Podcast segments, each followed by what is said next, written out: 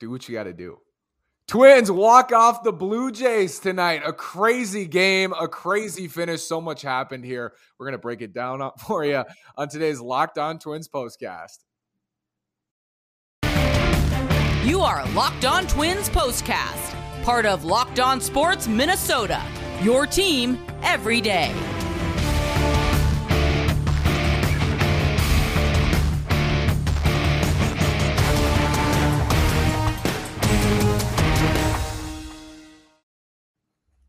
And welcome to a walk-off edition of our Locked On Twins postcast. Today is Friday, August 5th. I'm the host of Locked On Twins, Nash Walker, here with writer and reporter at Access Twins, Mr. Brandon Warne. It's time to make your moment sparkle with jewelry from BlueNile.com. Save up to 40% on classic fine jewelry pieces and 25% on engagement ring settings. Every order is insured, ships free, and arrives in discreet packaging that won't give away what's inside. Shop stress free and find your forever piece. Go to BlueNile.com today. Wow, Brandon. Incredible, incredible baseball game. Reminded me very much of that 2019 clash. I know we say that a lot, but this one certainly felt like that Yankees Twins game at Target Field. What's your takeaway here? Well, on the bright side, they won this one. So, yeah, best worst game of all. All right, baseball it makes baseball be the best worst game that exists, but it's uh whew, the, the the number that stands out to me three for 15 the twins were three for 15 with runners in scoring position wow. tonight that just usually won't get it done but again baseball is the best dumbest game that exists and we are talking about a win Thank you to Rob Manfred as opposed to a loss. Thank you to literally every Twins player who lost uh lost out on a chance tonight with runners in scoring position. A lot of guys didn't get it done, but there were some heroes tonight, Brandon. And the hero of the night, the player of the game, scored the, the winning run. Nick Gordon had a great game, hit a big three run homer off Jose Berrios, had a, two more hits, scores the winning run, starts on second in the 10th. He did fly out with a chance to walk off the game in the ninth, but he comes up and uh, speed kills. He scores to win that one. Yep, I can't hate on him this one. Three hits, three big hits, three runs driven in. He counted for half the runs driven in and a third of their runs scored. So hats off, literally hats off, not wearing a hat for people who are watching to Nick Gordon tonight. Uh, between him and Michael Fulmer, man, those are the two stars of the night for me. Michael Fulmer, that was that was one of the, the most heroic bullpen performances we've seen all year from any twin. Comes in and he's just a guy with that slider. Right-handed hitters, it feels like are just at such a disadvantage because they're sitting slider and then he can still run it up there 95, 96 at the top of the zone. I tweeted out the other day, one extra base hit from a right-handed hitter against Michael Fulmer this year was Gio Urshela a few weeks ago. He's just nails on righties. That's a good matchup for this Blue Jays team. Well, I wrote about the fact that he had one extra base hit against righties this year, but I didn't go back and look who it was. So that's a that's a great point. And I had extra time. I, I, was like, I better just go look. Yeah, I, sh- I should have. I just I I was running up against the clock a little bit, but yeah, he. I think his OPS against is like three something against right-handed hitters and like eight something against lefties. So again, though, like I tweeted, having him out there for that inning is so vastly preferable to the guys we've seen in that inning this year, whether it's been Tyler Duffey, Caleb Thielbar, Emilio Pagan, uh, who for some reason seems to be my um, cross to bear on Twins Twitter. I all I said was he's not going to get DFA'd because he throws 98 and strikes people out. Doesn't mean I think he's good. I think he's been horrible, but they're not going to DFA him because he throws 98 and he misses bats. Nevertheless, yes, Michael Fulmer was awesome. Just an awesome coming out for him. Um, you know, if Sandy Leon isn't going to be the called hero of this team, maybe Michael Fulmer can be.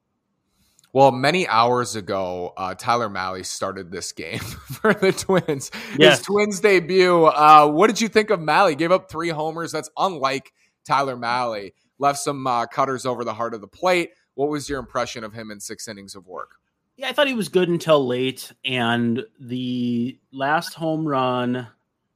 Well, the the one was um, Guerrero's where they didn't make the play on the infield before that. It ended up being a two run homer instead of a solo shot. To me, that kind of stood out because otherwise you're talking about three solo homers, and it's too many still, especially when we're talking about a guy coming from Great American Ballpark to Target Field and him having a huge split difference in home runs per nine allowed between home and away with Cincinnati. So, all in all, I'd say it was generally like a B, B minus. You know, he kept the team in the game. Uh, the Twins attacked and jumped all over Jose Berrios, which was nice to see. But yeah, you know, you're going to hope for onward and upward from Mahle, and hopefully next time out's a little better, no matter who it's against. Mark Contreras and how we think this game was managed by Rocco Baldelli. First, a quick word from Bet Online. Head to Bet Online today for all the live in-game betting, scores, podcasts. They have everything you're looking for. It's the number one online source for odds, lines, and games. Bet Online is where the game starts. Mark Contreras, a little bit of pop from the left side, Brandon. This is not insignificant because the Twins are missing so many outfielders. They're missing Max Kepler. They're missing, you know, Buxton didn't play tonight. Larnach is out. Kirilloff's out. They need some power from the left side. And Gordon and Contreras brought it tonight. They have an entire outfield on the injured list, and that's not counting Byron Buxton, who misses games at a, a pace that is more frequently than fans would like based on how he's played. And I saw Buxton come up into the on deck circle. To me, that made no sense because it was always going to be an intentional walk with bases empty. So, I mean, it could it could boost his on base percentage, which is sagged under 300. Sure, that's fine, but whatever. Yeah, I, to get some production out of Contreras and Gordon like they did, certainly a positive. It also too makes me wonder if there's any chance they'd go after Jackie Bradley Jr. Again, I know he can't hit, but defensively he's competent. Also, though, I wonder. I mean, does he bring anything to the table that Mark Contreras doesn't? Contreras is a good defensive outfielder, and he's you know he's a, he's a rookie. He deserves a look. He played really well at St. Paul last year. Numbers not quite as good this year, but sometimes you just stick with your guys because you want to reward guys for doing everything they were supposed to. So either way, good job by Contreras tonight. A Couple home runs here in the last few games, and uh, who knows? Maybe he could be uh, you know a future fourth outfielder for this team, which would be nice. What a game. What a script for the Twins. They get six from Mahle. It's a 5 4 game. This bullpen tested immediately in these first three games yep. since the deadline. And they and Rocco Baldelli goes, Jax, Duran, Lopez, Fulmer for the win. It's just how you drew it up. How did you think this game was managed, Brandon? How did you feel when Jax came in in the seventh? I was thinking maybe Fulmer there, and then Duran to Lopez. It feels like it's kind of going to be the 8 9 from here on out. I didn't I didn't put a lot of thought into it because I have a lot of trust in Jax. I know his ERA is quite a bit higher than each of those other three guys, but he went in and was just dominant. I mean, struck out the side on 11 pitches. It's not that far from an immaculate inning. It had nine strikes and three strikeouts. So I thought the, the result was good, but I didn't really have a problem with the process either. I thought, you know, they're going to have to kind of interchange these guys a little bit, but that's the big four for right now. And from there, you know, you can say Thielbar's next. You could say Megill's next. I think the only ones you can't say are Sands and Pagan. And Pagan, because he throws so hard and because he strikes so many guys out, as I've beaten to death, he probably gets more chances than anyone else would get for for those innings that are kind of left from these guys. So I don't know. I mean, we'll see. But I thought it was I thought it was managed reasonably well.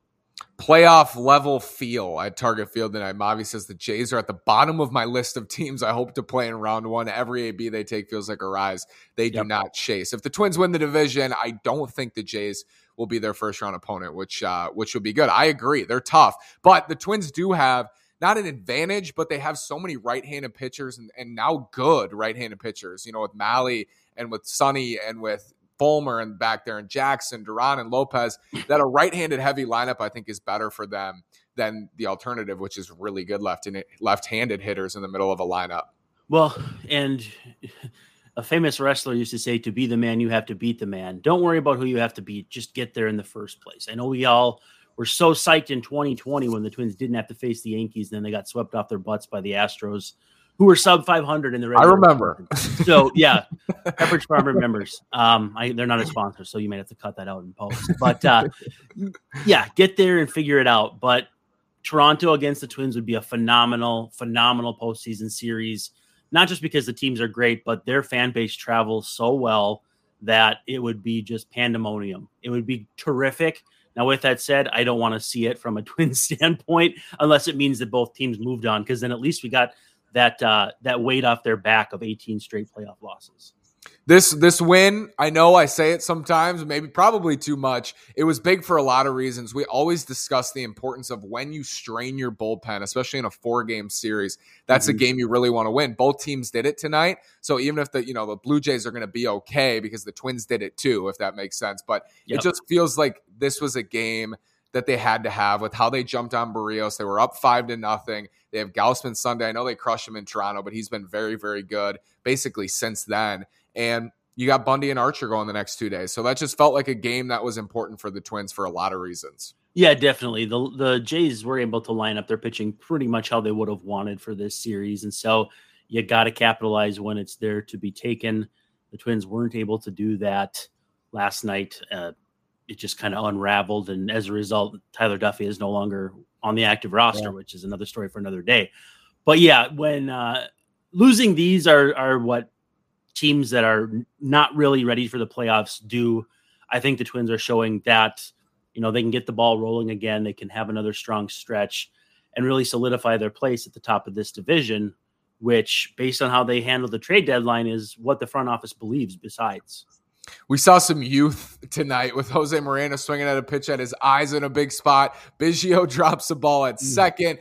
Vladdy and and Jansen and uh, errors and blunders and there are a lot there's a lot of good young players on the field tonight. I believe that both these lineups are are top 3 for youngest in baseball with Cleveland. Yep. I think I think those are the 3.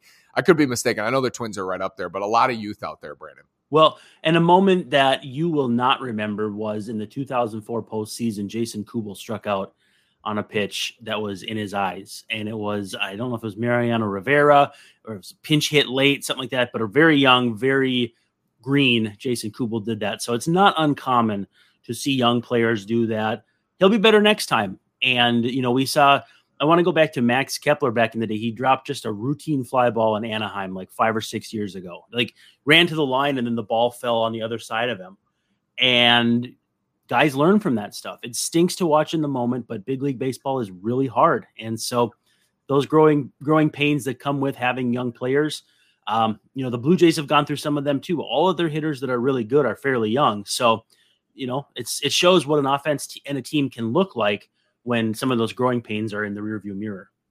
Incredible game, unbelievable. Twins win. They walk it off. Nick Gordon scores the winning run. Tim Beckham was at the plate, hit the hit the ball that yeah. scored the run, and the Twins win. Brandon, thank you. We'll be back.